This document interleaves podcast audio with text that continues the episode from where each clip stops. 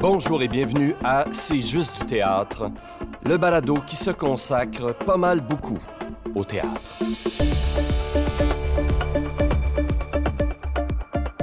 Mon nom est Simon Rousseau et je suis dans la salle de répétition du Théâtre La Licorne. Aujourd'hui à l'émission, on reçoit la comédienne et créatrice Sarianne Cormier qui vient nous parler de sa toute nouvelle pièce Mythologie. Ensuite, on s'entretient avec Eda Holmes, la directrice artistique du Centaur Theatre. Et finalement, Philippe Cyr, le tout nouveau directeur artistique du Théâtre Prospero, sera des nôtres. Comme à l'habitude, j'ai la chance d'être accompagné par mes compagnons Sébastien Rajotte et Pascal Renaud-Hébert. Hello! Salut! Hello! Hello. Bienvenue à l'an 2 de l'émission. Déjà! Comment on se retrouve? Bon, les plus fiers honneurs d'entre vous auront remarqué notre nouveau jingle. Oui. Oui. Oui, j'espère que vous l'appréciez. On est passé de l'émission de sport au Rave Soft. Oui, oui, on se reconnaît là-dedans. Oui, une autre de mes passions de cégep. Alors, on a bouclé la boucle. Le Rave Soft. Oui, quand même. OK. Tu ravais beaucoup? Ah, oui, j'ai softement. Fait ça, moi. Ah, oui? Je suis passé du poil métalleux de banlieue au raver. Ouais, ouais. Eh ben. C'était glorieux. On en reparlera une autre fois. Ben oui, ta palette est toujours étonnante. Mais revenons à notre sujet de prédilection. J'ai bien sûr nommé le théâtre. Oui, mine de rien. Qu'est-ce que vous avez vu de beau? Parce que contrairement à l'an 1, où on vivait le gouffre de la pandémie du COVID, là, maintenant, on fait face à des saisons presque régulières. Absolument. Mm-hmm. Donc, est-ce que vous êtes allé voir quelque chose de beau qui vous a intéressé, dont vous voulez partager? Ben moi, je commencerai pas par quelque chose que j'ai vu, mais j'ai un salut à faire, en fait parce que on a perdu un grand il y a pas longtemps, le 13 septembre dernier. Mm. Mourait le grand dramaturge et poète Michel Garneau, l'auteur de plus d'une vingtaine de pièces de théâtre, dont Les Guerriers, mais aussi un grand traducteur, un tradaptateur, même si on pourrait dire, parce qu'il faisait vraiment ses traductions à sa sauce. Il a beaucoup travaillé sur Garcia Lorca. C'est aussi un des traducteurs reconnus du grand Léonard Cohen. Ah. Tout à fait. Mais aussi Shakespeare. Shakespeare a été quand même un homme à laquelle il s'est attaqué. Oui. Un homme auquel il s'est attaqué, dis-je. Puis d'ailleurs, pour lui rendre hommage, j'avais envie de vous lire un petit extrait de ce qu'il a fait avec Macbeth, qui avait été repris d'ailleurs, qui a été joué il n'y a pas longtemps, en 2015, mise en scène par Angela Conrad. Puis c'est pour ça que c'est encore dans nos mémoires. Oui. Juste pour vous donner une idée de la scène de Macbeth, scène entre Lady Macbeth et Macbeth reconnue, où Lady essaie de booster son homme d'aller tuer le roi Duncan. Oui, oui, la célèbre scène. La fameuse célèbre scène. Juste un petit bout pour vous donner une idée du ton qu'avait trouvé Michel Garneau. Voici. « Te v'là à cette heure, c'est le temps de ta chance, puis qu'est-ce qu'il y a? Tout organisé, puis tu sais plus de quel côté avoir peur? Écoute, j'ai déjà nourri à mon lait. Je sais ce que c'est d'aimer le petit qui tête après toi. Mais si j'avais juré de le faire comme t'as juré, même pendant qu'il m'aurait gazouillé sur la falge, j'y aurais arraché le téton des gencives, puis j'aurais craqué la tête en deux. » Merci. Et le fameux Macbeth. Macbeth à plusieurs T. Fait que c'est la langue de Garneau qui c'est quand il avait fait cette traduction-là, il avait imaginé si... que la langue qui aurait pu être poétiquement dit ici, à la même époque que Macbeth a été écrite. Ouais. Alors, c'est un peu ça. Il a imaginé une langue qui aurait pu se passer ici. C'était totalement de son imaginaire, mais avec une certaine racine. Un grand désir de rompre avec la tradition française de toutes les traductions qu'il y avait à l'époque. Salut, Michel. Salut, Michel. Merci. Merci. De mon côté? Oui, de ton côté, Pascal. Moi, j'ai deux suggestions à faire. Alors, la première, c'est notre réalisateur, Laurier Rajotte, a réalisé l'enregistrement du théâtre à la carte de Radio-Canada, ici Radio-Canada, et de Straight Jacket Winter, un spectacle d'Esther Duquette et Gilles Poulain-Denis, donc qui avait été créé il y a quelques années. Et là, ils en ont fait une captation audio, donc sur le site de Radio-Canada, sur audio, vous pouvez aller écouter ça. Et sinon, eh bien, ici à La Licorne, Mythologie de Sarianne Cormier jusqu'au 16 octobre. Un spectacle d'une heure, très court, très délicat, magnifique, poétique, concret. Sarianne est extraordinaire. Vraiment, ça m'a beaucoup touchée. Je comprends. Tu l'as vu toi aussi, hein, Simon? J'ai trouvé ça formidable. D'ailleurs, on aura la chance d'en parler un petit peu plus tard parce que Sarianne sera notre première invitée à l'émission. Je veux aussi prendre la peine de parler du nouveau balado produit par La Licorne. C'est un spécial pour les 40 ans de notre glorieuse institution. On n'était pas là. On n'était pas là. Philippe Lambert chapeaute de main de maître. On a la chance d'entendre tous les directeurs artistiques, soit Jean-Denis Leduc et Denis Bernard. C'est du petit bonbon. On en apprend beaucoup, entre autres, sur l'importance de la manufacture sous la première production du Macbeth de Garneau. Ah oui, oui. C'est eux qui vont créer ça avant même d'avoir le lieu de La Licorne, la première Licorne. Écoutez ça, le balado pour les 40 ans de La Licorne. Avant de passer à notre première invitée, je tiens à souligner le fait que Pascal est la lauréate du prix SACD de la dramaturgie francophone. Oui! Bravo! Eh oui! C'est pour le texte Hope Town. Voilà. Que j'avais créé en 2019 à aborder, puis qu'on a joué ici à La Licorne ensuite. Donc, le prix SACD de la dramaturgie francophone, c'est la Société des auteurs et compositeurs dramatiques. Voilà, donc c'est dans le cadre d'un festival à Limoges, puis il y a eu des délibération, et c'est Hope Town qui a été sélectionné. Je suis très, très émue, ça m'a vraiment touchée. Donc, on poursuit, car sans plus tarder, au retour, je vais te céder la parole, Pascal, pour nous présenter la fabuleuse Sarianne Cormier qui fait tout juste son entrée dans nos studios.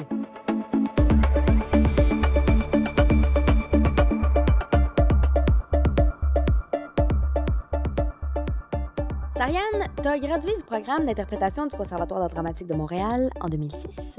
Comme interprète, tu as joué à la télé, au théâtre, au cinéma. On t'a vu notamment dans L'affaire Dumont, Le cœur de madame Sabali, Les scènes fortuites et 20th Century. Oui, le 20e siècle. Oui, film extraordinaire. Tu as écrit pour le théâtre, pour le cinéma, en plus de réaliser tes projets, tes courts-métrages. Et en 2019, ton film « Au revoir Pluton » a été soutenu par le programme d'aide à la scénarisation de la Sodec. Wouhou! Oui, c'est fun! Oui, très. Tu es une artiste pluridisciplinaire et ton arc a beaucoup de cordes, mettons. Et à partir de cette semaine, tu présentes ton solo intitulé « Mythologie » dans La Petite Licorne jusqu'au 16 octobre. D'ailleurs, au moment d'enregistrer cette entrevue, c'est ta première dans quelques heures. Comment tu te sens? Ça va! Ça va! Ça va! Sur une échelle de 1 à nervosité. Ah non, mais c'est drôle. Je pense que c'est toi qui as vu l'enchaînement où c'est que comme ça a été le plus nerveux. Tu sais, des fois, il y a des enchaînements qui c'est oh là là, oh là là. L'enchaînement, oui, à la fin, t'étais un peu... Ma foi troublée. J'étais comme, oh là, qu'est-ce qui se passe? Puis on dirait que ça me... Il y en a toujours un comme ça, mais aujourd'hui, je vais très bien. OK, super. Ouais. Et parle-nous un peu de mythologie. C'est quoi la genèse de ce projet-là?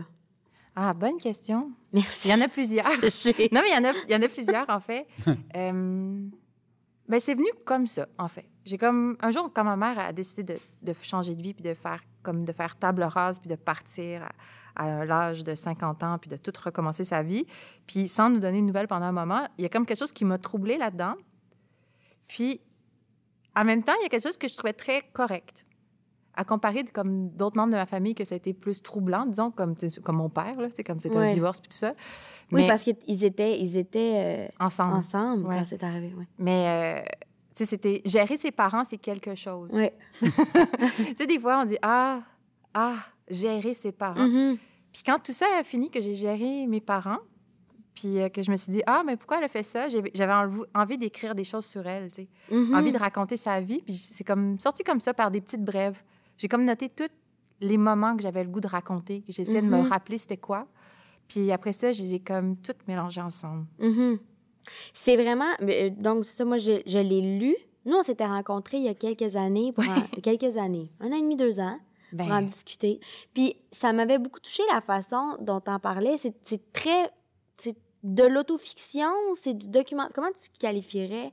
Mais je pense que c'est de l'autofiction parce que ma mère, l'autre jour, elle m'a appelée, on jasait au téléphone, parce qu'on se parle maintenant.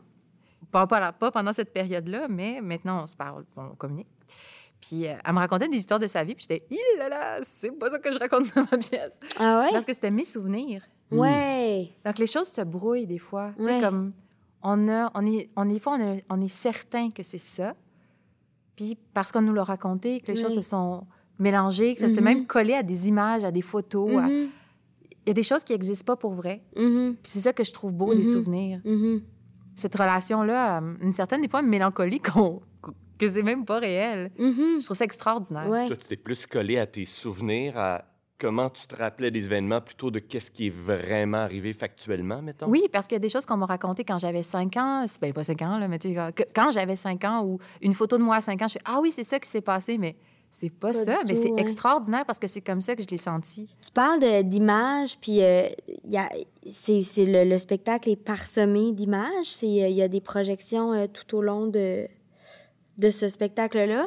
C'est un show, donc, d'un point de vue technique, assez complexe et complet. Puis quand on s'est rencontrés, tu m'avais dit que tu voulais rendre le théâtre cinématographique avec ce projet-là, de façon générale, mais je pense particulièrement avec ce projet-là. Est-ce que tu peux nous expliquer la démarche autour de ça, de la vidéo? Parce que des fois, les images, ça raconte, puis comme, tu sais, au cinéma, on peut... L'image va raconter, mm-hmm. puis on va mettre de la musique, ça va mm-hmm. donner de l'émotion, puis le texte, des fois, va être comme, pas superflu, mais tu sais, mm-hmm. c'est vraiment un médium d'image, tu sais. Puis le théâtre est vraiment un médium de mots, mais d'images aussi, mais en utilisant la projection sur grand ouais. écran comme ça, ça prend beaucoup de place. Puis même pour moi, des fois, je réalisais qu'en jouant avec l'écran, il y a des choses que je ne pouvais pas faire. C'est comme... on se combattait ou ouais. On était comme... Pas en chicane, là, mais tu sais, comme on ne trouvait pas notre place. Donc, j'ai filmé les images pour que ça fonctionne avec le texte, puis après ça, moi, je me suis adaptée à elle du mieux que je pouvais. Parce qu'elle bouge, elle change. Ouais. C'est comme... Donc, le travail cinématographique, c'est de ne pas se battre contre l'écran. Mm-hmm. Lui laisser la place. Oui. Puis comment, pour toi, ces images-là... Parce que c'est ça, c'est que toi, tu es sur scène, puis tu nous racontes cette histoire-là, puis il y a les images qui enveloppent le spectacle, mais qui sont vraiment comme une deuxième narration qui se superpose. Comment tu as fait pour, justement, que ça ne devienne pas... pas un fouillis, mais tu sais, que ça ne devienne pas mêlant ou... À la lecture que j'ai faite au Jamais lu, j'ai donné le poste d'image à Patrice Charbonneau-Brunel, mon DA, là, ouais. puis le scénographe du show. Directeur artistique. Puis j'ai dû lui donner comme une partie comme du texte. Puis j'étais comme, ça, c'est des images, je te le donne. On faisait le texte à deux voix. Ah ouais. Puis les gens qui sont sortis de la lecture faisaient, Sarianne, on m'en parle aujourd'hui, les projections étaient belles. J'étais comme, il n'y en avait pas. Dans la lecture. Oui. C'est-à-dire que toi, tu narrais, je faisais mon texte. Ton texte, puis... Patrice, il disait... Décrivait les images? Non, mais on a partagé notre texte à deux voix. Donc, comme des fois, j'étais comme, ça appartient aux images, ça, ouais. ça appartient à moi, ça appartient aux images à moi. Puis on a séparé ça, puis ça faisait que les images étaient là. Mm-hmm. Le cinéma avait toujours fait partie de ce texte-là. Ouais. Puis quand j'ai... eu les images. Après ça, j'ai retravaillé mon texte pour que ça fonctionne avec ces images-là. Oui. Parce que il y a beaucoup de descriptions. Oui. C'est comme le chant, c'est comme les états, mm-hmm. Qu'est-ce qu'on voit. Oui. Comme... Tes images étaient vraiment précises. C'était déjà celles qui étaient décrites. C'est celles qui se retrouvent dans le spectacle? Non!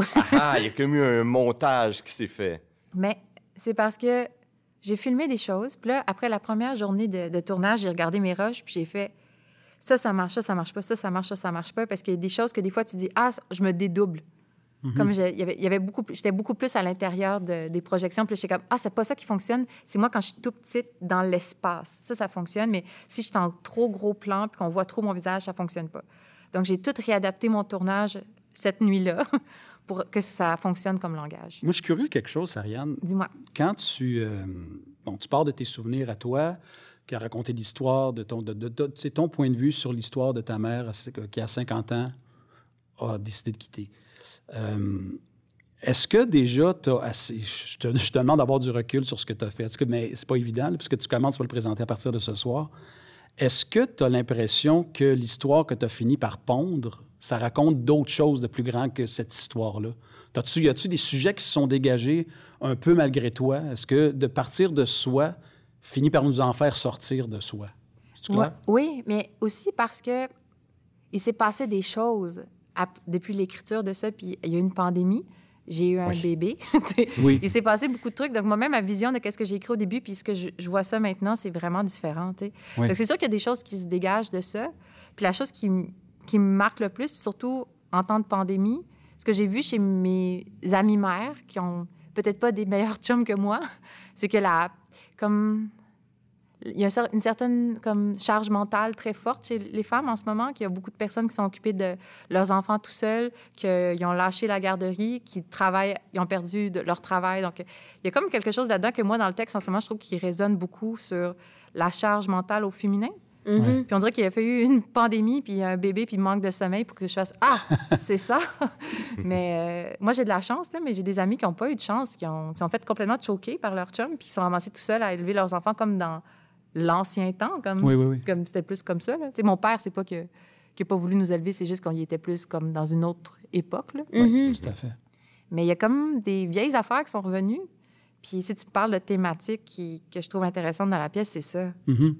Parce que des fois, on n'a pas la vie qu'on veut, puis on fait des enfants, on a des familles, on pense que ça va super, puis là, à un moment donné, tu te ramasses à devoir lâcher ta job puis abandonner ta carrière parce que c'est une pandémie, puis parce qu'il faut que tu t'occupes de tes enfants chez toi. Je sais pas. Moi, moi, ça m'a marqué. Oui, puis complètement, mais aussi, puis tu parles pas juste de ta mère, tu parles de toutes les femmes de ta famille, plusieurs femmes de ta famille, puis on dirait de toutes les femmes par la bande, là, tu sais. Puis de ce qu'on transmet de génération en génération, qui n'est pas de l'ordre de la génétique, tu sais, mais comme de la responsabilité féminine qui rejoint un petit peu ça. Là, Oui, puis d'accepter des fois, tu sais, il y a un côté de ma mère qui est tellement tendre et beau et rose et brillant. Mm-hmm. Puis moi, c'est une partie de moi qui m'appartient, mais que des fois, je fais comme « Ah, je suis pas ça! » tu sais, genre. Mais tu sais, comme d'accepter mon côté glitter, tu sais, comme... Tu te promènes sur la route, puis il y a quelqu'un qui a décoré sa maison, puis il l'a décoré avec beaucoup de décorations, mais trop, là. Ouais. Ça brille. Ouais. Puis la personne trouve ça vraiment beau. Ouais. Mais tu sais, des fois, c'est ça. Tu sais, des fois, ma mère, elle aime le bricolage, faire des collages, des trucs comme ça. Mais ça fait partie de moi, tu sais. Moi, ça me touche, ça. Oui. Puis bonjour, il est un peu un collage aussi, donc j'aime ça. C'est différent, mais il y a un peu de bricolage dedans. Sarianne, tu parles de bricolage, puis... Ton spectacle en est parsemé, notamment dans le montage des images, puis tout ça. Puis je me demandais, toi qui adores la salle de montage, est-ce que tu trouves qu'il y a un parallèle à faire entre la salle de montage et la salle de répétition? Ah, c'est drôle parce que quand je suis en salle de montage, ma monteuse, habituellement, elle me donne des jouets parce que je suis fatigante, j'arrête pas de parler. Genre. J'adore les salles de montage, mais je suis vraiment fatigante en salle de montage. Tu parles beaucoup? Ah, je parle parce que tu as le goût de parler, tu vois tes images, puis tu parles. Oui. Mais c'est ça qui me fait rire. Mais comme tu donnes des idées ou c'est comme « Ah, il faisait beau cette journée-là. » Ah non, c'est drôle. Mais non, je jase. Mais par rapport à la salle de montage, c'est drôle parce que c'est ça ma réponse, mais mon processus créatif... surtout ici, là, qu'on était en entrant en salle, c'est a beaucoup ressemblé à une salle de montage, en fait. T'as beaucoup parlé. J'ai beaucoup parlé. Oh oui. J'ai beaucoup parlé. Parce que j'avais des images que je devais monter avec mon texte dedans. Donc, c'était pas un processus très théâtral. Tu sais, ça l'était, mais c'était un drôle d'objet. Tu sais, comme... Tous mes collaborateurs disaient, ça fonctionne, mais c'est un drôle de processus. Puis j'étais comme, ça va ressembler à ça. Donc, parce qu'on a eu comme un labo de 2 semaines, plus l'entrée en salle ici, puis des petits du texte, puis du travail individuel. Mais le travail en salle de répétition, c'était... Je mettais des images, puis on allait au fur et à mesure, je mettais de la musique. Après ça, on faisait un autre layer de son. Donc, c'était vraiment comme du montage live. Puis moi, après, j'allais sur scène, puis là, je bougeais pour voir si ça fonctionnait. Oui. Après, quelqu'un me crabait pour que j'approuve, voir si ça fonctionnait. Craber. Pour ceux qui ne savent pas, craber est un verbe qui veut dire faire le crabe, qui veut dire remplacer l'actrice ou l'acteur qui doit être sur scène. Souvent, on fait ça pour placer la lumière parce que ces fichues vedettes ne veulent pas être là pendant ces moments. Ils ont d'autres chats à fouetter, notamment se faire masser. Bon, mais cette fichue vedette avait beaucoup de chapeaux. Puis... Oui, toi fichue vedette. Puis là, c'est que notre fichue vedette, tu fais la mise en scène aussi. Hein, non, c'est ça, mais j'avais besoin de... Tu sais, des fois, je me rappelle une fois, Robin était crampé, il me disait « Mais qu'est-ce qui se passe? » Robin étant? Mon éclairagiste et aussi régisseur et ami. Mais il riait parce que j'étais comme juste devant, puis je me parlais à moi-même. Oui. Parce que j'avais un dialogue avec la... Ben oui, bien sûr. Ben, c'est sûr. T'étais-tu souvent comme dans la salle puis tu donnais des notes de metteur en scène à ton crabe? Non. C'est juste que je marquais tout. Puis là, j'essayais que ça... En fait, j'étais vraiment feeling, là, tu sais, comme... Je le sentais dans l'espace. Je disais, je pense que c'est bon. Ah, je le sens. Ah, je pense que ça fonctionne. Mais aussi, il y a pas beaucoup de... Il y a de la mise en scène possible, mais avec des gros écrans comme ça puis des éclairages, pas tant. Il y a des couloirs possibles pour pas que ça bave sur les écrans. Parce que c'est important au théâtre de respecter les écrans. Parce qu'on ne peut pas... Sarianne, ça veut dire quoi, respecter les écrans? Mais c'est parce que c'est respecter les écrans, mais c'est comme respecter la projection, le travail de lumière qu'on va chercher avec la projection, puis pas pousser la théâtralité dessus. Donc, dire, ah, cet écran-là, c'est ça qu'elle projette, cet écran-là me donne cette lumière-là. Puis après ça, comment je peux jouer avec, comme, tu sais, la scène que je suis dans l'eau, par exemple, c'est très, très bright. Donc, ça m'éclaire beaucoup moi-même, donc j'ai pas besoin d'avoir plusieurs spots. Donc, je peux essayer de chercher la lumière avec. Donc, je passais des heures à juste chercher ma lumière dans l'écran pour que voir c'est quoi ma relation, moi, avec l'écran. Puis après ça, Robin passait avec de l'éclairage pour que ça fonctionne. Oui, puis là, c'est aussi c'est un processus particulier parce que tu jouais, t'es seule en scène, puis tu fais la mise en scène, puis c'est ton texte. Ça fait que c'est beaucoup de choses dans un seul cerveau. Puis t'avais tout le travail avec les écrans. Mais sinon, de façon générale, n'en reste pas moins qu'être en salle de répétition, c'est essayer des affaires, puis revenir en arrière, puis essayer d'autres choses.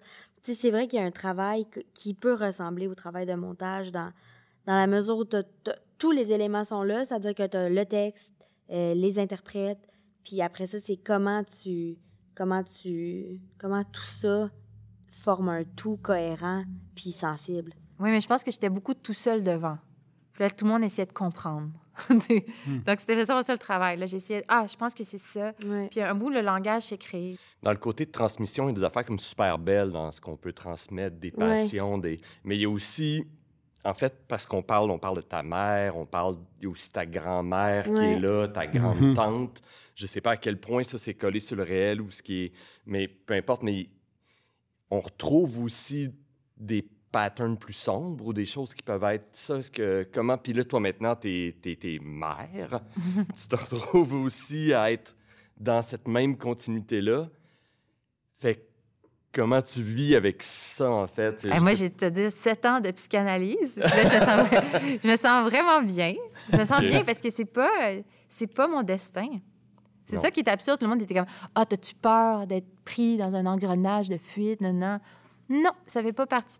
C'est pas quelque chose que je possède. Par contre, c'est quelque chose que j'avais besoin de comprendre. Parce que sur le coup, je fais « Mon Dieu, je veux-tu partir moi aussi? » Puis là, mon chum me niaisait « Ouais, tu vas me laisser. » Puis là, ça sent bien le countdown. Là, j'étais comme « Wow! » Mais ça fait pas partie de moi. C'est comme des choses que c'est... J'ai pas ça. L'actrice, elle appréhende comment d'être seule en scène pendant...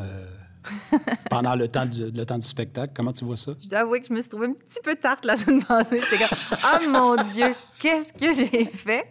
Mais en même temps, il y a comme quelque chose qui, même pour tout le monde, j'étais comme, ça me dérange pas de pas si bien parler. Tu sais, comme des fois, on dirait, il y a des stress, tu sais, des fois, on dit, oh mon Dieu, une structure de texte si complexe. Ou... Il y a comme quelque chose que c'est moi qui parle avec toutes mes imperfections de langage, avec des couleurs, des choses que j'ai décidé de... que ça soit moi, en fait. Donc, il y a quelque chose que je me fais confiance. OK. Tu sais, dans mon imperfection. Oui, oui, oui. Tu dis pas, ah, c'est stressant, ou tu donnes ton corps à un personnage puis tu oublies, ou tu es bien dedans. Là, c'est moi, mais pour être bien avec moi, parce que des fois, quand c'est moi qui parle puis qui n'est pas préparé, je suis mal, mais quand je suis préparée, je suis bien. Donc, ben, je me suis arrangée pour être préparée. Pour être préparée. Avec quoi tu voudrais que les gens, ils sortent de ce spectacle-là? C'est mon ami Gabrielle Touga-Fréchette qui m'a dit quelque chose après la lecture. Puis j'ai trouvé ça que c'était... Tout le monde a dit « Ah, j'ai le goût d'aller appeler ma mère. » C'est le fun. Comme sentiment d'aller appeler sa mère et de dire « Hey, salut, ça va? » Des fois, on oublie, tu sais, comme des appeler nos parents. Puis leur dire qu'on les aime. Puis que... Même si des fois, tout le monde est rendu grand maintenant à notre âge. Là. Tout le monde est des adultes. Là. Donc, des fois, c'est le fun d'appeler ses parents. Bien, Sarianne, merci. Merci. Oui, merci beaucoup, Sarianne, d'avoir pris le temps de venir nous rencontrer. Oui. Alors, on invite les auditeurs à venir voir ton spectacle qui sera présenté au Théâtre La Licorne du 27 septembre au 16 octobre. Merci beaucoup. Et de notre côté, on se prépare à recevoir Eda Holmes. Oh! Ah! Oui, excusez-moi. Oh! Oui, Philippe Lambert, notre directeur artistique qui fait son entrée en studio. Oui, oui, salut Sarianne. Allô? Excusez-moi de vous déranger, c'est qu'on a reçu, le facteur vient de passer. Le facteur? Puis, oui, puis on a reçu une lettre qui est adressée au théâtre. Fait que là, je me disais, ben, c'est qui pourrait lire ça, là? Qui peut décacher? Une lettre papier, là. Oui, comme, oui, comme une enveloppe. Là, je l'ai ici, je vais... Puis je me suis dit, gars, je vais la... Ben, l'offrir à Simon, qui est bien placé pendant l'enregistrement de ce balado pour lire cette lettre-là. Ben oui, bien sûr, je vais lire ça. On vous avait invité à nous envoyer courriel pour commentaires. Je ne savais pas que vous nous enverrez une lettre papier, mais ben merci. C'est, ma foi... Mon Dieu, quel suspense! Inattendu et délicat. Alors... Il décachette l'enveloppe. Ouais. Il tient la lettre. Qu'est-ce que c'est que ça? C'est une vraie lettre papier. Qu'est-ce que c'est? Il ouvre la lettre. Qui... La lettre fait 2 pages. C'est de qui? Ah, c'est de Jean-Philippe Lehoux. Ah okay. Oui, auteur dramatique, en résidence, comédien, qui est en résidence ici, entre autres. Qui envoie une lettre, mon Dieu, Montréal, 20 septembre 2021. Et c'est adressé au théâtre en général, le théâtre... Le théâtre avec un grand T. Avec un grand T, il l'écrit d'ailleurs avec un grand T. Alors, vas-y, lis-nous ça. Vas-y, fonce. On est curieux. Sarianne, je t'écoute. Tu restes avec nous. Ah, j'adore ça. Alors, cher théâtre, ça part littéralement comme ça. Alors, je t'écris cette courte lettre pour te dire que je t'aime, vieux théâtre. J'aime que tu sentes les vieux pieds enflés. J'aime que tu ralentisses la circulation dans les escaliers. J'aime que tes yeux pleurent, même quand il n'y a rien à déplorer. J'aime que ton dos soit courbé, parce que tu récoltes patiemment des graines de sagesse depuis 2500 ans, même si ça n'a jamais vraiment guéri personne de la famine. Tu es incroyablement vieux, théâtre. Yoda vieux. Bouclier laurentien vieux. Frigo que nos grands-parents nous ont refilé pour notre première appart vieux. Puis, calisse que ta vieillesse fait du bien. Alors, je t'écris humblement pour te dire cette petite chose banale. Merci de continuer à t'en calisser. Comme le vieillard délinquant dans ses couches et dans son coin de CHSLD qui conchit la nouveauté du jour, sois sourd comme un pote théâtre. Quand on t'implore de devenir quelque chose ou de ne pas sombrer dans autre chose, quand on réclame que le théâtre doit choquer, que le théâtre ne doit pas choquer, que le théâtre doit libérer, que le théâtre doit parler à tout le monde, que le théâtre ne doit surtout pas réconforter, que le théâtre doit être thérapeutique, innovant, populaire, avant-gardiste, révolutionnaire, accessible, pas accessible, gratuit mais pas donné, inclusif et ou exigeant. Je pense que tu as le droit de nous envoyer promener. Quand tu te lèves le matin pour aller vivre ta vie de théâtre avec tes vieilles habitudes, ta lenteur puis tes amis démodés, répète-toi donc ceci. Je ne dois être rien et je ne dois rien à personne. Je ne dois être rien et je ne dois rien à personne. Je ne dois être rien et je ne dois rien à personne. Tu as survécu aux religions, aux guerres, aux épidémies, aux conquêtes, aux incendies, aux pogroms, aux censures, au libéralisme, au communisme, à la peinture, à la photographie, à la radio, à l'opéra, à la télévision, au cinéma, au 2D, au 3D, au DVD, au web, à la désinformation, au marketing, aux institutions, au Festival d'Avignon, au Fringe, aux directions artistiques qui s'étirent, aux affiches de shows qui se ressemblent, aux maisons de la culture, aux coupures, aux privés, aux subventions, à l'ennui, aux mauvaises traductions, à l'humour, aux postes dramatiques, aux pannes de courant, à l'instrumentalisation et même à l'abandon. Fac. Rappelle-toi toujours que ton antique impertinence est ta plus grande pertinence. Immortel parmi les excités, tu ne meurs pas parce qu'on ne peut tout simplement pas te tuer. Tu es le simple fruit de 2 humains qui se parlent et s'écoutent. Si tu meurs, on meurt aussi.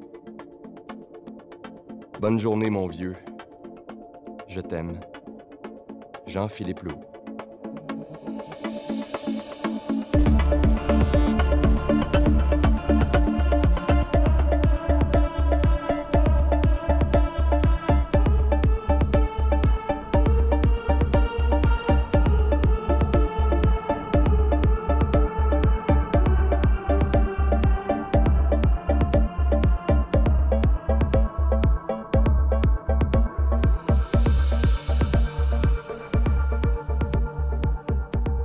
ça, Philippe Lambert est maintenant présent. Je voulais justement vous présenter Eda Holmes, que j'ai eu la chance de rencontrer il y a quelques années. Eda Holmes, salut. Bonjour. Bonjour. Très heureux de t'avoir parmi nous. Tu es depuis 2017 donc directrice artistique du Théâtre du Centaur à Montréal, qui est un des plus vieux théâtres anglophones dans la métropole. Et puis, on entend parler de toi récemment parce que tu as fait la mise en scène de la pièce « Embrasse » de Michel-Marc Bouchard, qui est présentée au TNM en ce moment et qui va être présentée en janvier au Centaur parce que c'est une coproduction donc du TNM et du Centaur. Avant de commencer, je voulais présenter ton parcours un petit peu qui est assez particulier. Un, t'es né au Texas. C'est déjà particulier. Ensuite, t'as une formation comme danseuse de ballet. Oui. Et t'as été soliste pour des grands ballets. Hein? J'ai vu ça, le ballet de San Francisco, des Pays-Bas, de plusieurs grands ballets. Et puis, à un moment donné, t'as eu un accident de genou. Et puis, t'as complètement arrêté. Ça t'a obligé à arrêter. Et là, t'es venue à Montréal et tu t'es inscrite à l'École nationale de théâtre dans le programme de mise en scène. Et, parfait. Oui, puis tu as gradué en 1996, en même temps que moi d'ailleurs. Hein? Ah oui, c'est vrai. Ben oui, mais les deux solitudes font en sorte que les programmes anglais et français, on se côtoie presque pas. Hein? Tu as gradué aussi en même temps que Chris Abraham, qui est directeur du Crow Street Theatre à Toronto. Et là, après, donc, l'École nationale, tu t'en vas à Toronto, tu fais plusieurs mises en scène au Factory, au Tarragon Theatre, au Shaw Festival, qui est très important dans le milieu anglophone qu'on connaît peu, on en reparlera peut-être tantôt. Et tu es même directrice associée de 2010 à 2016. Et puis, tu montes Tom à la ferme en anglais de Michel-Marc Bouchard. Donc, c'est là aussi que tu découvres la dramaturgie. En fait, j'ai découvert la dramaturgie de Michel-Marc beaucoup avant ça. Quand tu étais à l'École nationale. Après. Oui, parce que mon mari a fait un film avec lui sur l'histoire de l'Oi, en anglais et français, avec Brent Carver et Benoît Prière. Ah, et ça, c'est la première rencontre avec Michel-Marc pour moi. Okay. Et c'était étonnant. C'était formidable de voir le travail de lui, de voir la pièce en les deux langues avec les deux acteurs. OK. Et c'est comme ça que je commençais de trouver une amie avec Michel-Marc. Ben, oui. C'est ça. Mais nous, on s'est connus un peu par Michel-Marc aussi.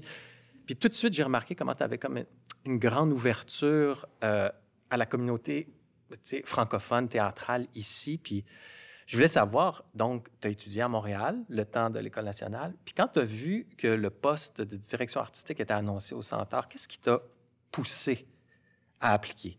C'est la vérité de Michel, de Montréal et les deux solitudes, en tout cas. Parce que quand j'étais à l'École nationale, j'étais fortement inspirée par le théâtre francophone. J'ai vu les pièces au TNM, j'ai vu les pièces au Rideau Vert, partout, La Licorne.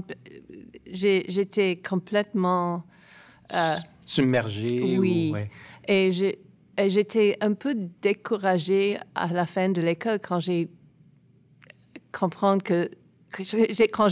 que c'est pas possible pour moi comme anglophone de travailler ici. Ah ouais. Dans le vrai théâtre de la ville. Et c'est pour ça que je suis vécue à Toronto. Puis après, quand la position de directeur artistique est devenue available, disponible. J'ai décidé de revenir. Oui. Et c'était when I got here, j'ai découvrir une ville différente que dans les années 90. Parce que les gens, presque tous les gens sont bilingues. Presque tous les jeunes créateurs veulent travailler dans les deux langues. Okay. Et des gens comme vous et Sylvain Bélanger au Théâtre d'aujourd'hui. Et même Lorraine Pental au TNM sont tous ouverts à une conversation avec moi pour des projets ensemble. Alors, c'était la rêve de ma vie. Les planètes étaient alignées, on dirait. Oui. Parce que toi aussi, tu as cette envie-là.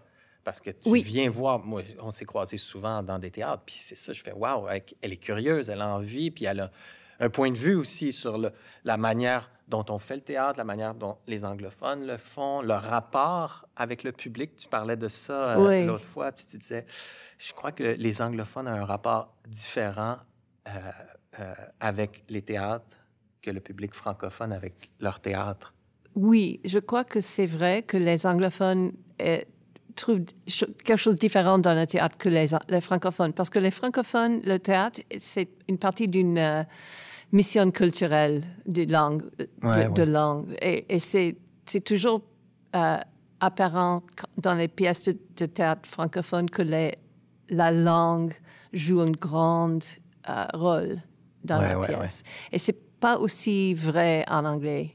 C'est plus les histoires, les représentations et choses comme ça qu'il est plus fort dans le théâtre anglophone ici. Mais je crois aussi il y avait... C'est peut-être pas nécessaire de créer les deux publics maintenant parce que pour moi, je commence de voir un public qui croise l'abysse, le chasm. Oui. Qui est capable et qui a envie d'aller voir des shows en anglais. Les anglophones viennent voir des shows en français. Il parle anglais, français, italien, allemagne, créole. Ils sont les gens qui parlent plus que deux langues ici, beaucoup. Et pour moi, ça, c'est une grande opportunité pour faire un théâtre autre chose de la plupart de Canada. Puis je sais qu'il y a quelque chose, souvent, pour avoir parlé à différents auteurs, il y a toujours ce fantasme-là d'écrire une pièce qui reflète la réalité montréalaise, donc vraiment des dialogues en français, en anglais, puis elle va arriver. Moi, je pense qu'elle s'en vient bientôt. On a commencé avec ça au Centaur dans les années 80 avec Balconville. Balconville, c'est vraiment écrit en anglais et français. C'était quand on a eu notre 5e anniversaire, on a fait une lecture de cette pièce. 50e anniversaire. 50e, bien. Oui. On a fait une lecture de ça de David Fennario et c'était étonnant. C'était vraiment c'était une pièce bilingue et ça me. I thought, why did we stop? Oui, j'espère on peut retrouver cette moyen de créer. Oui, puis c'était le 50e, c'était il y a 2 ans, là, en 2019, en plein dans la pandémie. Oui. Fantastique manière de célébrer 50 ans de théâtre anglophone. C'est un super terrain de jeu, le Centaure. Pour ceux qui ne sont jamais allés, il y a une grosse salle de quoi, à peu près? 410. Et un studio qui a quand même 200... 225. C'est ça. Moi, j'ai souvent vu des spectacles dans le studio. Donc, ça te permet d'offrir cet espace-là à des plus jeunes créateurs, faire de la création, alors que dans la grande salle, on est plus dans le répertoire, j'imagine. Oui. Mais maintenant, c'est toujours difficile de décider c'est quelle salle. Oui. Quelquefois, je me suis dit, c'est peut-être plus intéressant de faire une Shakespeare dans une petite salle et une nouvelle pièce dans une grande salle. Pourquoi pas? Parce que maintenant, on a besoin d'une nouvelle point de vue sur les pièces classiques et plus grande playground pour les nouvelles pièces. Un terrain de jeu plus grand, oui, tout à fait. Puis... je voulais savoir, toi, quand tu as appliqué, donc tu as partagé tes ambitions artistiques, là, après 4 ans, c'est sûr qu'il y a eu la pandémie qui a freiné beaucoup, mais est-ce que tu réussis, tu es heureuse, tu réussis à faire ce que tu voulais faire, tu souhaitais faire? Oh, la pandémie a arrêté presque au milieu de... Bien, c'est sûr. Toutes les idées qu'on a pour faire des choses. Le dernier spectacle dans notre salle, c'était Mob. La meute. La meute, que j'ai découvert ici et que j'ai adoré. De Catherine Anne Toupin. Oh, formidable. Le spectacle ici m'a Et en fait, je suis allée avec Michel-Marc pour voir le première. Ouais. Et j'ai parlé avec Catherine Anne après le spectacle et j'ai dit « Oh, ça fonctionne, ça doit être... Est-ce qu'on peut faire en anglais ?» Et elle m'a dit « Oui, mais... » Est-ce que les Anglais veulent voir? Et j'ai dit oui, absolument. Alors, c'était vrai. Quand on a commencé le spectacle, c'était déjà complet et on a fait les suppléments. Vous avez pu jouer? Est-ce que ça a été arrêté à cause de la pandémie ou vous avez pu jouer? Oui, et c'est après une semaine. Ah, dommage. C'était le plus mal... timing? C'est une vendredi 13. Ah, oui. Parle-moi un petit peu du Shaw Festival parce que on en entend parler de loin, mais je sens qu'il y a une effervescence incroyable. Donc, c'est un festival qui se passe durant l'été ou? Maintenant, encore plus que l'été, mais... Ouais, c'est ça. Oui. C'est à quel endroit? C'est à Niagara-on-the-Lake. Okay. C'est juste à 1 heure et demie de Toronto. Shaw Festival et Stratford Festival sont les deux grands festivals de répertoire. Okay. Et ils ont les deux ont des compagnies d'acteurs. Alors, au Shaw Festival, c'est à peu près 70. Ah oui. 70 acteurs qui sont... Payé. Parce qu'il fait à peu près 10 spectacles par année et chaque acteur joue dans 2 pièces au minimum. Alors, il y avait quelque chose qui s'appelle The Crosscast et toute la saison est créée autour de cette idée d'avoir les acteurs dans 2 pièces chacun. Et ils vont les présenter combien de temps, les pièces? Normalement, entre 60 et 120 spectacles de chaque pièce. Parce qu'il y a 3 théâtres, un théâtre de 800 places, un théâtre de 350 à peu près, et un studio avec 200 places. Alors, comme ça, mais chaque salle, elle peut se transformer, la salle, Puis c'est à partir de quoi, du début de l'été? Les premières prévues commencent en avril et ils jouent jusqu'au novembre. Wow, et puis maintenant, ils ont commencé de faire des choses pour décembre, pour le Noël, la saison de Noël aussi. Mais le travail commence en janvier, février avec les acteurs. Puis... Wow. Et c'est incroyable. Hein? On n'a pas ce pendant-là ici dans le milieu francophone. C'est vraiment fabuleux. C'est des moyens incroyables aussi. Oui, mais c'est pas subventionné. C'est complètement... Privé. Privé. Wow. Un petit peu, mais la plupart, c'est une non-profit, mais pas avec le... Il doit y avoir une effervescence. Là. Ça doit attirer tellement de gens, de public, de touristes. Oui. C'est quelque chose comme... Je ne sais, I can't even remember at this point how many. Puis toutes les gangs d'acteurs qui sont là, puis qui se côtoient pendant et c'est pour moi, c'était formidable parce que j'ai travaillé avec les mêmes acteurs pendant les 16 ans que j'étais là. Wow. J'ai travaillé beaucoup avec les mêmes acteurs souvent. Et comme ça, tu crées une relation intéressante. Est-ce que tu t'en ennuies? Quelquefois. Un peu, oui. Non mais tu y retournes, tu fais quand même des mises en scène. Oui, j'étais là cet été pour faire une pièce de George Bernard Shaw qui s'appelle The Devil's Disciple. Et c'était très bien passé parce qu'on a décidé de faire d'art, parce que c'était une pièce qui était programmée pour la grande salle, mais avec COVID, et on a commencé... en mois de mai. Alors, on a décidé, avant que tout le monde était vacciné, moi, je me suis dit, comment est-ce que c'est possible de faire ça avec sécurité pour tout le monde? Oui. Et le seul moyen qu'on peut trouver, c'était d'or. Alors, on a créé une tente dans le parking de la festival.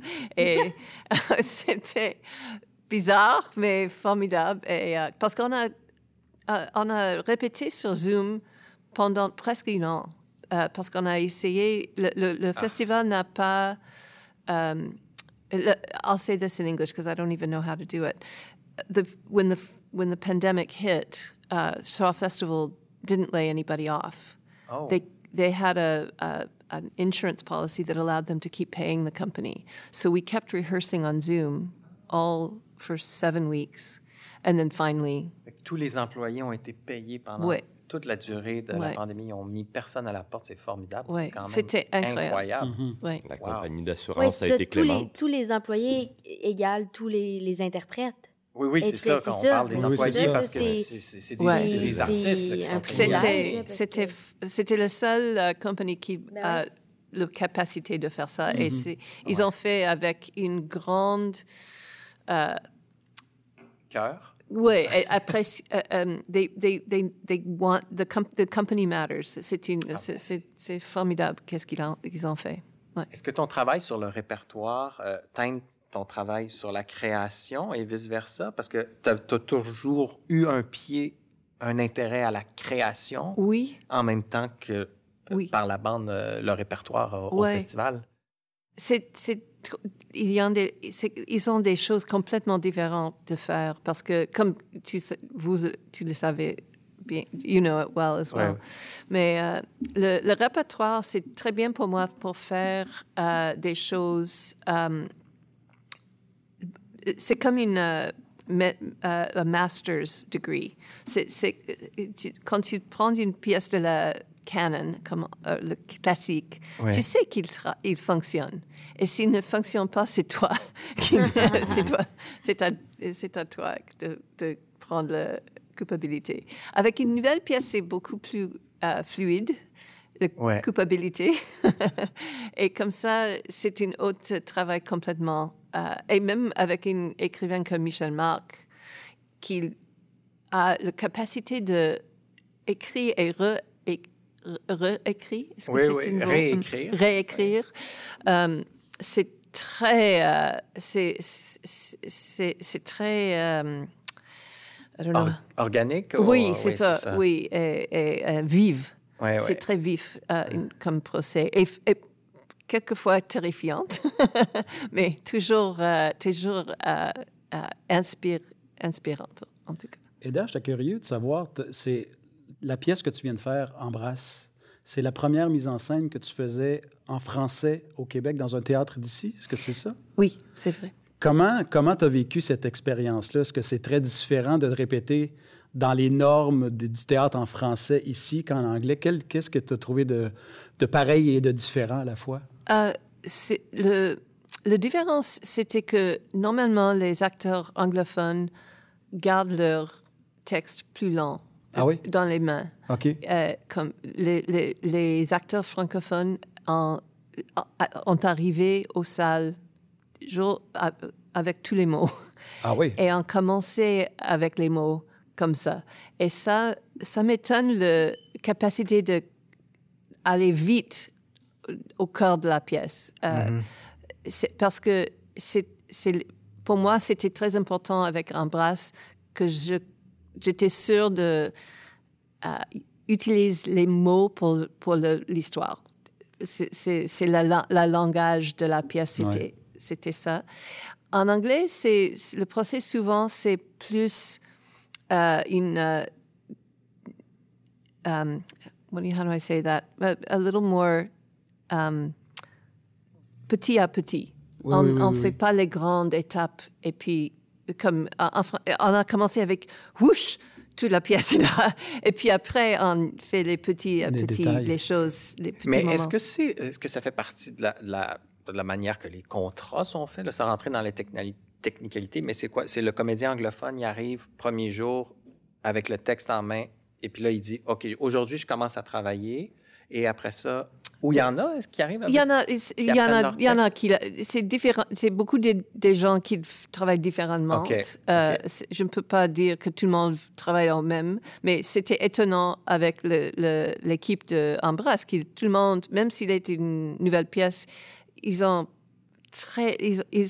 travaillé beaucoup avant de commencer avec... En tout cas, on a eu 5...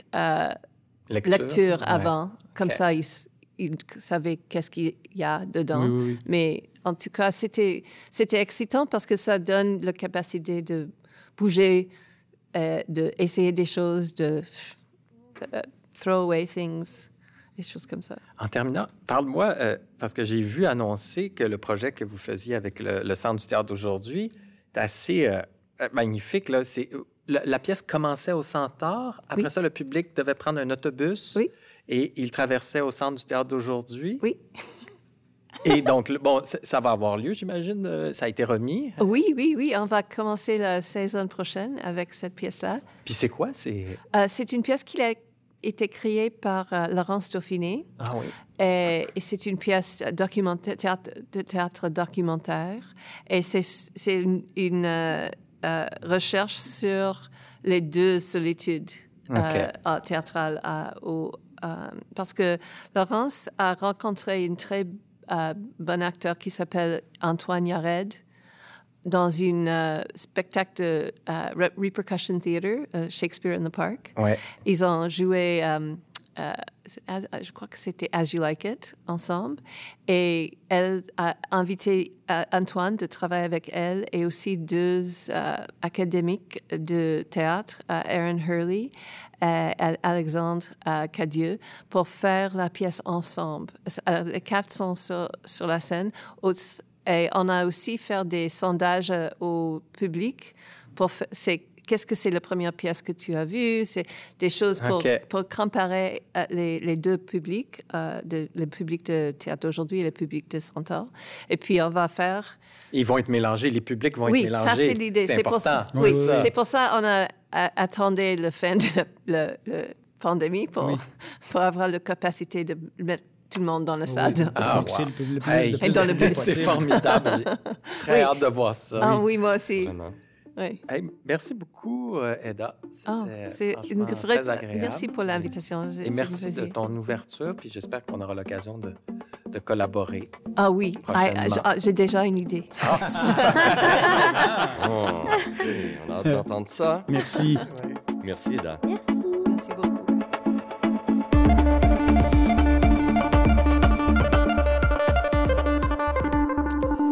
Et oui, vous l'attendiez tous avec impatience, la voici, la voilà, et j'ai nommé La Chronique à Basse. La Chronique à Basse. La Chronique à Basse.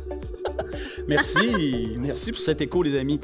Alors, chers amis, pour débuter l'an 2, j'avais envie de vous parler d'un angle assez particulier de la reprise théâtrale actuelle au Québec. Un angle souvent méconnu du grand et même, je dirais, du moyen public. On a tous, je crois ici, vu le spectacle Fairfly, production de la Manufacture, qui vient tout juste d'être présenté, il reste quelque temps, on l'a tous vu. Est-ce que vous aviez eu, chers copains, l'occasion d'avoir la captation vidéo qui avait été faite de celle de la même production qui avait été mise en ligne la semaine passée? Oui, absolument. Pascal l'avait vu, Simon? Moi, je ne l'avais pas vu. OK. Mais tu vas peut-être être capable de répondre à ma prochaine question juste par ta grande connaissance. Okay. Sinon, Pascal saura sûrement le faire. Oui, absolument. Quelle était, selon vous, selon toi, Pascal, je vais te m'intéresser à toi. Oui. Selon toi, Pascal, la principale différence entre ces deux productions? Il y en a une qui était entre la captation et la captation et la production qu'on voit présentement au théâtre. Il y en a une que j'écoutais dans mon écran, puis il y en a une que j'écoutais en salle. Excellent. Oui. Et ça, c'est vrai. Oui. Mais est-ce qu'au niveau des productions même, dans les éléments sur scène, il y a pu avoir des différences? Des choses qui t'ont surpris, saisi? Je dirais non. Très bien. Moi, je vais vous en faire remarquer une particulière. Il y avait, dans la production de captation vidéo, un personnage qui était joué par Simon Lacroix. Okay. Oui. Bon, oui. Et dans la production sur scène, il y avait le même personnage joué par Simon Labelle. Oui. Mais mon Dieu, je n'ai vu que du feu. C'est pas pire, tu ne l'avais pas vu pendant tout. Oui. Alors voilà, l'échange des Simons, c'est là-dessus que je voulais vous aiguiller, parce que si on a pu avoir l'ineffable Simon Labelle-Ouimet qui a eu l'honneur d'incarner le personnage sur scène, on avait Lacroix sur vidéo. Oui. Donc, je voulais vous parler du phénomène de remplacement au théâtre. Oui. Est-ce que vous avez déjà eu l'occasion de remplacer au théâtre? Rien que fait ça, moi. Oui, j'en ai fait quelques-uns, moi aussi.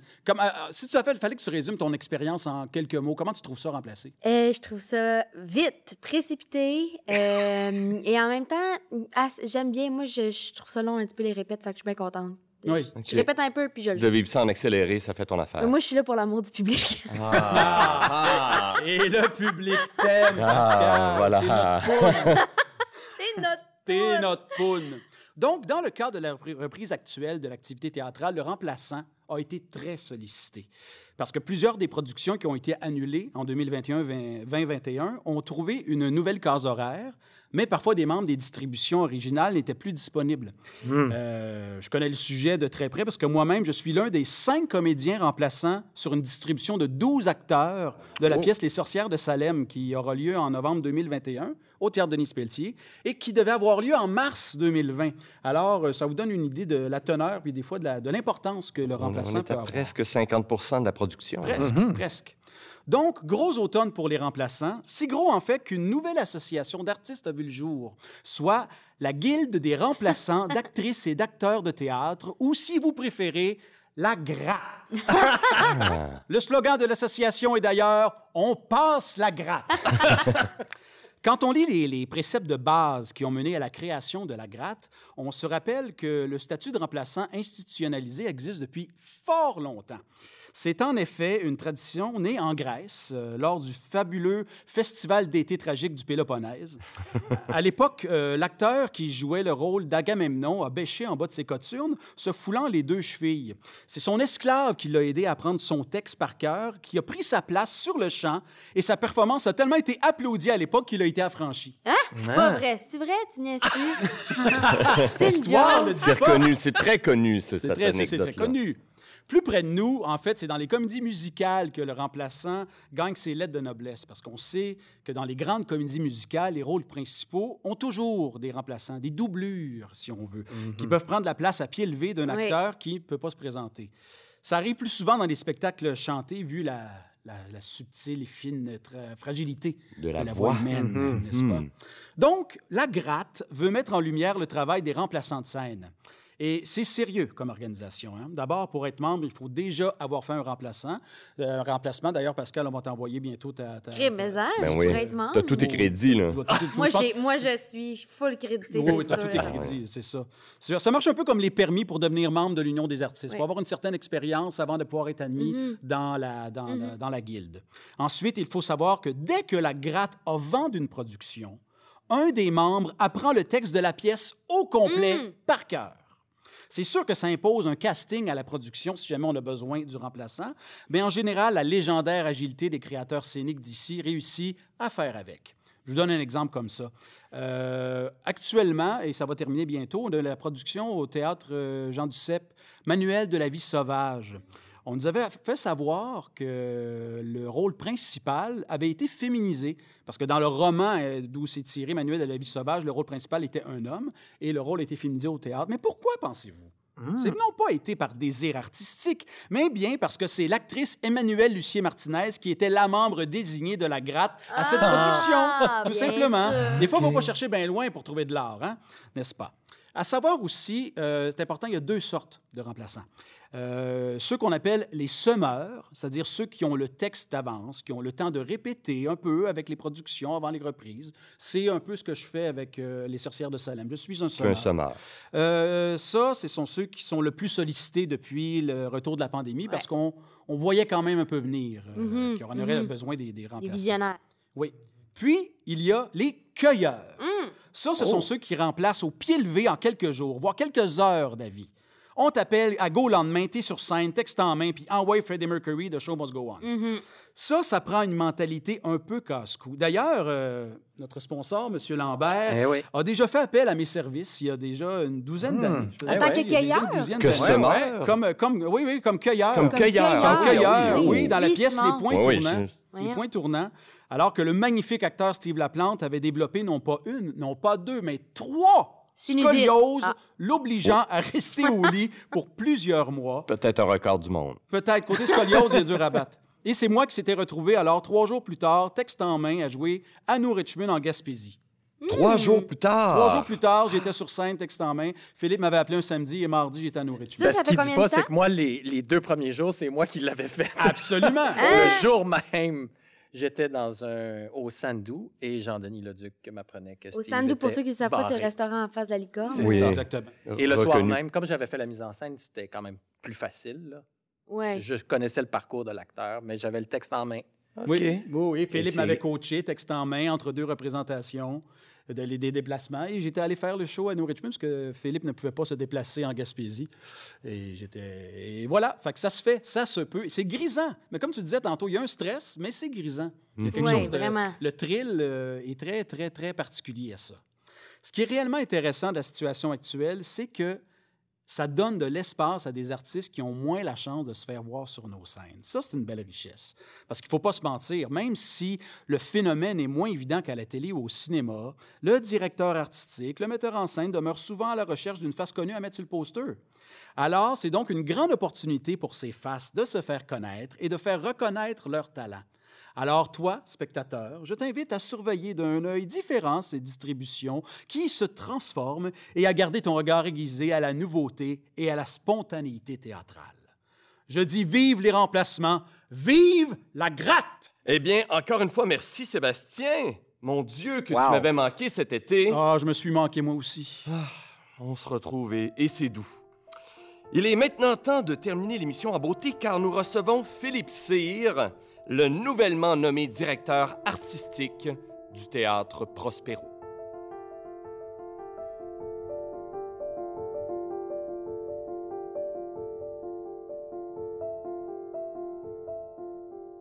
Avant de commencer l'entrevue avec Philippe Cyr, permettons-nous une brève présentation du Théâtre Prospero. Tout d'abord, parlons du lieu qui l'abrite. Alors, construite en 1911, cette salle située sur la rue Ontario a eu plusieurs vies. Tout d'abord, c'était une salle de divertissement populaire où se produisait régulièrement la comédienne et humoriste Rose Ouellette, dite La Poune. Et puis, dans les années 50, le lieu est devenu un cinéma, tout d'abord à vocation familiale et puis adulte. Mais c'est en 1984, suite à une subvention du ministère de la Culture, que la bâtisse est attribuée au Groupe de la Veillée, une compagnie de théâtre qui avait été fondée en 1974 suite à la rencontre de Gabriel Arquin et de Théo Spichalski dans un laboratoire de Grotowski en Pologne. La mission de la compagnie étant l'exploration d'approches dramaturgiques singulières. En 2010, Théo Spichalski quitte la direction après un passage marquant et est remplacé par Carmen Jolin, qui est associée depuis fort longtemps à la compagnie. Sous sa direction, une nouvelle pléiade de créateurs seront accueillis au Prospero. On pense entre autres à Christian Lapointe, Catherine Vidal, Florent, Angela Conrad et celui qui sera appelé à la remplacer, notre dernier invité d'aujourd'hui, Philippe Cyr. Philippe Cyr, diplômé de l'École de théâtre supérieur de l'UQAM, où il a complété une maîtrise.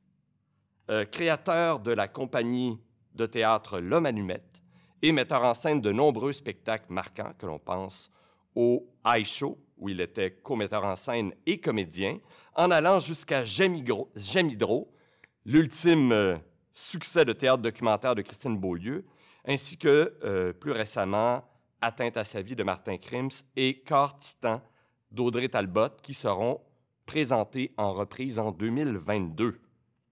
Au mois d'août dernier, on l'annonce comme nouveau directeur artistique du Théâtre Prospero, Philippe Cyr. Merci beaucoup d'avoir accepté notre invitation. Bonjour. Merci de me recevoir.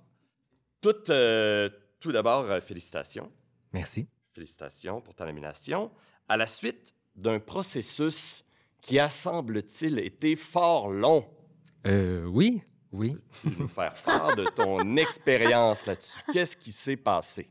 Ben, c'est rien passé de dramatique, là. C'est-à-dire que... Dommage. Bon, ben, le processus, ça commence. Est-ce qu'on veut faire une direction d'un théâtre? Hein? Est-ce qu'on veut faire la direction artistique d'un théâtre? Et je me suis quand même longtemps posé la question et j'ai même postulé sans trop savoir. Et puis, voilà. Et j'ai été convoqué dans une entrevue avec des questions qu'on m'a demandé de préparer avant cette rencontre-là. Beaucoup de questions, de très longues questions à développement. Quel genre de questions on pose? Ben, la vision du théâtre au sens large, la vision de ce lieu-là, la vision du Groupe de la Veillée, etc. Préparer 2 saisons, donc quand même une préparation assez costaude. Puis au début, je me disais, voyons donc, c'est donc bien costaud comme préparation. Et puis finalement, je me suis pris peut-être au piège. En tout cas, je me suis mis à avoir beaucoup de plaisir à préparer cette entrevue-là. Et là, c'est à partir de ce moment-là qu'il y a peut-être une petite cloche, étincelle peut-être, qui s'est allumée en moi en me disant « Ah, c'est peut-être ça qui va se passer. » Et puis, voilà, on a passé cette entrevue. Et après, il y a eu beaucoup de discussions à la suite de cette entrevue-là avec les gens du groupe de la Veillée, Théo, Carmen, Gabriel, Pierre, pour voir si on s'enlignait sur le même chemin, puis, ou en tout cas, selon leur volonté. Et puis, on s'est bien entendu, je dirais. Mais tu as signé ta toute première mise en scène professionnelle au Théâtre Prospero, Les escaliers du Sacré-Cœur de Copie, en 2007. En fait, tes 3 premières mises en scène, tu les as faites au Prospero? Oui, exact, au moment où c'était Théo qui faisait la direction artistique. Fait que donc, tu connais quand même bien l'institution. C'est quoi pour toi? Comment tu percevais le Prospero? Pour moi, le Prospero, ça a été vraiment l'occasion de faire mes premiers gestes de mise en scène. Donc, il y a un rapport à la relève qui est très, très important. Il y a un rapport à l'essai, à l'expérimentation, à la prise de risque. J'ai toujours quand même me rappelé de la manière dont Théo abordait les choses. C'est-à-dire que avec Théo, on pouvait avoir des conversations très, très simples, basé sur une relation de confiance où, par moments, je lui écrivais 10 lignes sur un bout de papier. Puis j'étais comme, Théo, je veux faire ce projet-là. Puis il me disait oui. Et c'est particulier d'avoir cette relation-là, cette relation de confiance. En même temps, aujourd'hui, bien, il y a peut-être plus de, comment je dirais, quand on ne connaît pas les gens, on demande possiblement plus de formulaires, documents, on pose plus de questions, il y a plus de rencontres, mais en même temps, je tiens à garder cet esprit-là. On est capable d'avoir un dialogue simple, de faire confiance, puis de prendre des risques. Est-ce que tu vois quand même que, selon toi, le Prospero a bougé? Comment il a évolué dans ses... Ça fait quand même 13 ans depuis ta première mise en scène. Cette évolution-là, tu la qualifies comment? Bien, c'est comme s'il y a une prise un parti pris, peut-être aussi, pour le travail des metteurs en scène à travers les choix que Carmen a faits durant les 12 dernières années. Elle a proposé des démarches qui sont assez fortes, tant du côté du texte, mais aussi elle a été chercher des metteurs en scène qui ont des signatures assez fortes avec un langage formel poussé, je dirais. Il y a cet esprit-là dans la maison. Puis c'est quelque chose qui m'interpelle quand même pas mal. T'as envie de poursuivre cette ligne-là? Oui, absolument. Bien, j'ai envie de la poursuivre, puis pas juste en réfléchissant à la programmation, mais en réfléchissant à comment on peut faire pour développer la pratique au sens large. J'aime ça dire, mettons, employer le mot « diversité de la pratique ». Ouais. Puis comment on est capable de l'augmenter, cette diversité de pratiques-là, puis d'accueillir des metteurs en scène qui vont pousser les limites de l'art théâtral dans plusieurs directions, puis aussi de réfléchir à d'autres questions entourant la pratique de la mise en scène. Comment, juste un exemple, comment on transmet ça, le savoir de la mise en scène? Tu sais, moi, j'ai appris sur le tas, d'abord comme acteur, en regardant les metteurs en scène qui dirigeaient l'équipe. Et après, j'ai appris mon métier vraiment par moi-même. Mais est-ce que c'est est-ce que c'est le seul chemin? Comment on pourrait essayer de transmettre le savoir-faire, de confronter aussi les savoir-faire? C'est des questions qui me taraudent, puis j'ai envie d'amener ça au Prospero, cette réflexion-là, par des ateliers, par des salons de conversation, par toutes sortes d'activités avec le travail de mise en scène ou d'écriture scénique comme focus. Alors oui, Philippe, tu nous parles de diversité de la pratique. Qu'est-ce que tu entends exactement par là? J'entends par là des formes variées, des propositions esthétiques qui sont très différentes des unes des autres. C'est comme quand je nomme cette chose-là, diversité de la pratique, et un truc que je suis moi-même en train de définir exactement ce que ça veut dire, c'est que j'ai l'impression qu'on travaille aussi souvent dans le même contexte. Hein? C'est-à-dire que c'est difficile de sortir du contexte de production actuel. Donc, c'est comme une réflexion assez large là, que je mène par rapport à ça. Puis je me disais, c'est difficile quand même d'arriver à pondre puis de proposer des projets qui sont radicalement différents les uns des autres. Tu sais. Quand je regarde l'ensemble de ce qui se fait ici, je me dis, il y a encore des choses quand même à faire, il y a encore des pistes à explorer. Par exemple, je sais pas, je pense à une artiste flamande qui s'appelle Miet Varlop, qui est une artiste visuelle, mais qui emprunte franchement au langage théâtral, scénique. Elle propose des œuvres dont les fondements sont principalement un langage plastique, mais elle présente ses œuvres sur scène. C'est le genre de démarche qu'on ne voit pas particulièrement ici, puis je me pose la question, pourquoi? Est-ce que c'est parce qu'on ne veut pas le voir ou c'est le contexte qui fait que ce type d'œuvre-là émerge pas tout à fait? Je me pose la question. Je ne sais pas si je vais trouver la réponse. C'est Pascal. Non, mais j'allais dire, y a-t-il quelque chose qui est lié à je sais pas, à la façon dont je sais pas, le capitalisme qui s'est comme tranquillement... Totalement. C'est sûr qu'il doit y avoir quelque chose de contextuel d'un point de vue économique. Oui, on est comme sur le retour sur l'investissement, beaucoup, là. Oui, absolument. Puis je pense qu'on a un rapport particulier à la langue, donc au texte, à la prise de parole, pour des raisons évidentes, pour des raisons culturelles évidentes, mais ça peut peut-être gommer certaines autres possibilités. Fait notable, tu as été artiste en résidence dans 3 théâtres, au minimum 3, je pense, les Écuries, le Centre du théâtre d'aujourd'hui, l'Usine C. Tu connais donc intimement le fonctionnement interne de ces 3 institutions-là? Oui, alors je vais prendre tous leurs secrets. Oui, c'est ça. Mais qu'est-ce que tu retiens de chacune d'elles? Est-ce que tu as des... Est-ce qu'il y a quelque chose que tu aimes piger de l'Écurie versus le Centre du théâtre d'aujourd'hui? C'est le moment d'éditer. Attends, je veux pas te rendre mal à l'aise avec ça, là. Non, mais en fait, je vais te répondre de cette manière-là. Je dirais la résidence, c'est vraiment à réfléchir, tu sais. Puis tout le monde fait, je dirais, à son maximum pour accueillir les artistes, offrir des espaces, donner des avantages, mais reste que quand on accueille les artistes en résidence, les conditions sont relativement minimales. Et il y a vraiment une réflexion à mener à travers cette idée de résidence. Évidemment, j'en ai bien profité là, d'un théâtre à un autre. Ça m'a donné des ailes, ça m'a donné la possibilité de présenter toutes sortes de projets. J'ai eu des accompagnements magnifiques pour ma compagnie. Je pense entre autres au Théâtre d'aujourd'hui qui a été très engagé à chacune des productions jusqu'à la dernière où ils ont coproduit. Donc, c'est des relations à long terme qui sont riches sous plein d'aspects. Je pense à la liberté qu'offre l'Usine C. Par exemple, quand on est artiste en résidence, là, la conversation artistique est empreinte de liberté et vraiment tournée vers le désir des artistes. Donc, il y a toutes sortes de points positifs comme ça, mais je ne peux pas m'empêcher de penser à la condition de travail dans lequel les jeunes artistes opèrent. Puis, je ne pense pas que juste avec le théâtre Prospero, je vais être capable de faire une révolution, mais il y a une réflexion collective à mener sur comment on réussit à accueillir la relève puis à donner des conditions de travail décentes.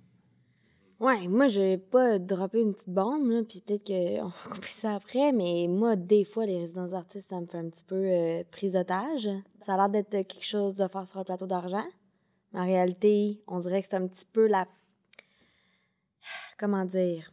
Avoir la prérogative ou la priorité sur un projet, sur un artiste, sans lui donner nécessairement toutes les conditions et lui demander à cet artiste-là de faire les démarches pour avoir de l'argent, de l'accompagnement, des conditions décentes.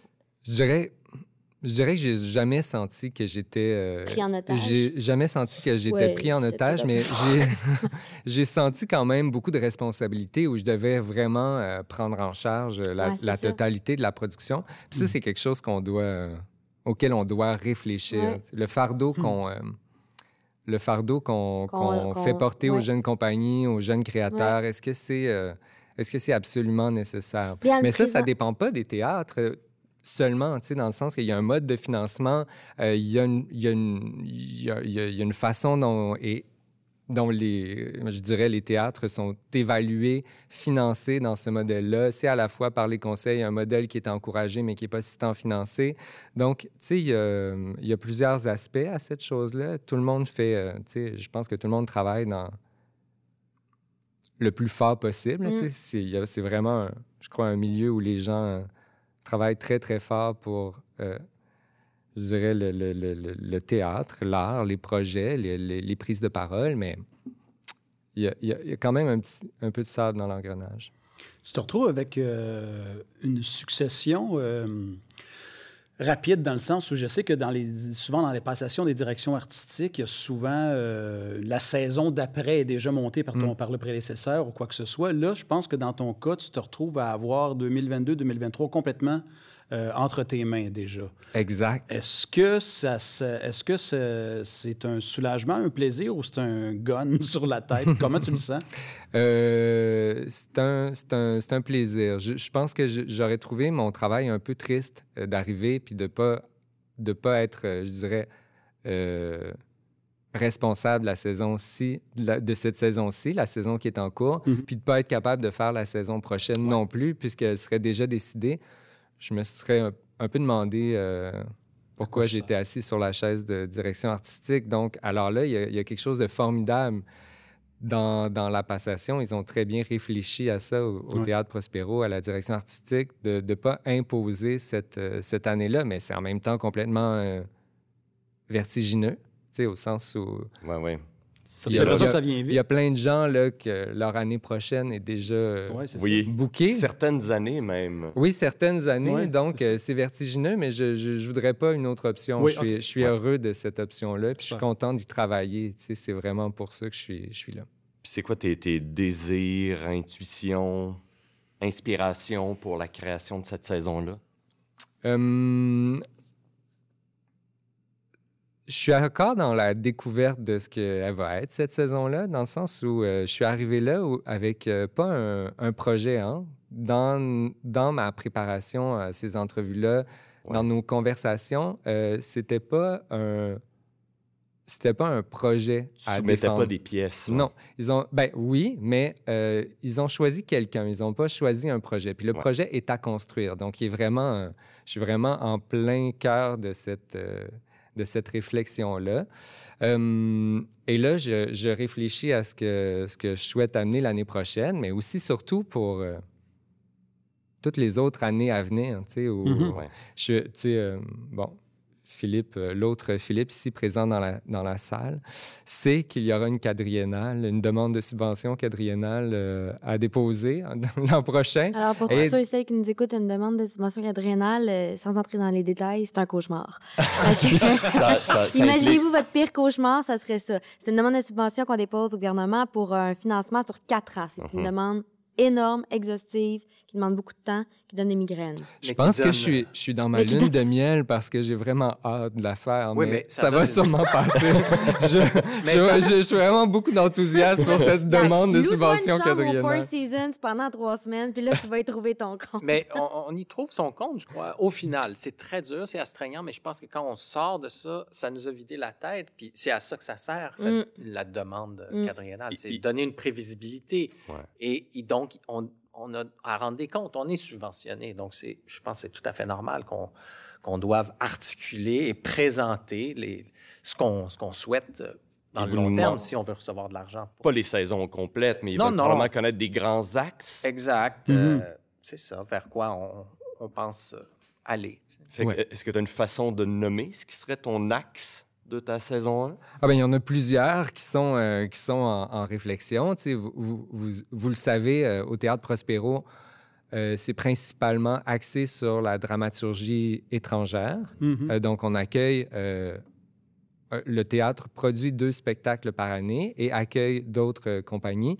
Puis, c'est particulièrement les choix sont faits sur la dramaturgie étrangère. C'est quelque chose que j'ai le goût de revisiter. C'est comme si, en ce moment, j'adhère 100% au vocabulaire du théâtre, mais que ma définition des choses n'est pas exactement la même ou que je vais me réapproprier la définition de certaines choses. Comme par exemple... ce qui est très présent au théâtre, c'est la notion d'altérité de l'autre. Donc, dans ce cas-ci, d'étranger. Mais est-ce que, moi, je me pose la question, est-ce que l'étranger, c'est nécessairement une question territoriale, géographique? Non, j'ai l'impression qu'aujourd'hui, l'étranger, ben, il peut être l'autre côté de la rue. Tu sais, on fonctionne énormément en chambre d'écho. Qu'est-ce que ça veut dire, l'autre? Aujourd'hui, ben voilà, j'ai le goût de répondre à ça par certains choix de projets. Et pour ce faire, ben j'ai l'impression qu'il faut ouvrir aussi la porte à la création pure et dure. Puis il y a des projets qui sont pas, qui prennent pas nécessairement comme point de départ le texte. Donc, d'essayer d'élargir ces idées-là à travers d'autres formes. Est-ce que ta compagnie, L'Homme Allumette, qu'est-ce que tu penses faire? Est-ce que tu la mets de côté pendant que tu vas diriger Prospero? Parce que c'est une question qui revient souvent aux créateurs qui ont leur propre compagnie quand ils sont nommés en poste.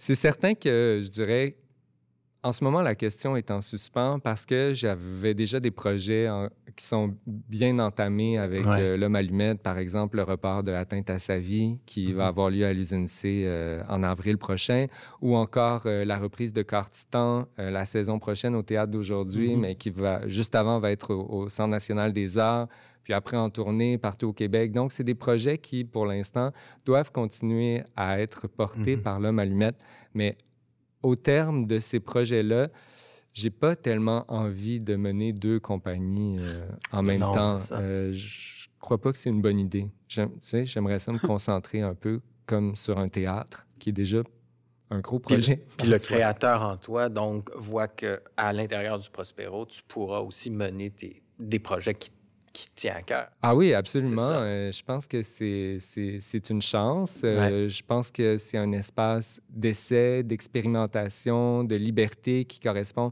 tout à fait à ce que j'ai envie de faire pour la suite des choses, puis qui est rempli de potentiel, tant pour moi que moi pour le théâtre, tu sais, au sens où j'ai l'impression que c'est le bon match. Donc, à terme, je verrai ce que je fais avec L'Homme Allumette, mais pour moi, c'est presque une question... administrative. Eh bien, merci beaucoup, Philippe Cyr. Ça a été un plaisir de te recevoir à l'émission. On te souhaite un beau et grand règne à la tête du Prospero. Merci beaucoup. Pas trop long. Hein? Pas trop long. C'est toi qui t'es juste assez. C'est un beau et moyen règne. On se reparle dans 25 ans. C'est ça.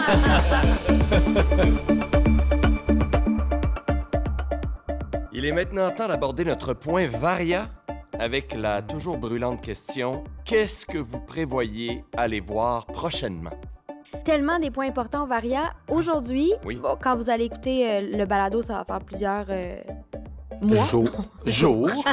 Ça va faire plusieurs jours. Donc, la Sodec soutient le pré-développement pour l'adaptation de Haute Démolition, le plus récent roman de... Jean-Philippe Barguera à la télévision, mais aussi, aujourd'hui même, la Sodec a annoncé son soutien pour le pré-développement en série de Os, La Montagne Blanche, le spectacle de Steve Gagnon, oui, qui a créé ici à La Licorne, donc en pré-développement pour adaptation d'une œuvre littéraire à la télévision. Eh bien, bravo, toutes des belles nouvelles. Ben oui, hein? Philippe, toi? Moi, je veux prêcher pour ma paroisse, Simon. Oui. Et j'ai très hâte de voir Ulster American, qui sera dans La Grande Licorne, une production de la Manufacture, dès le 19 octobre. Un texte de David Ireland, dans une traduction de François Archambault, mise en scène par Maxime Desnommé. Et il y a le trio Frédéric Blanchette, David Boutin et Lorraine Hartley. À l'interprétation, je vous garantis du plaisir. Ça semble fameux, Sébastien. Moi, c'est à moyen terme, mais je voulais souligner le travail de Dominique Leclerc, qui est une artiste qu'on a déjà eue ici dans le temps où elle faisait compagnie avec Annie Daris, avec leur compagnie Les Biches Pensives, qui ont recréé, entre autres, Gamette et... voyons, comment je suis devenu un touriste, voilà.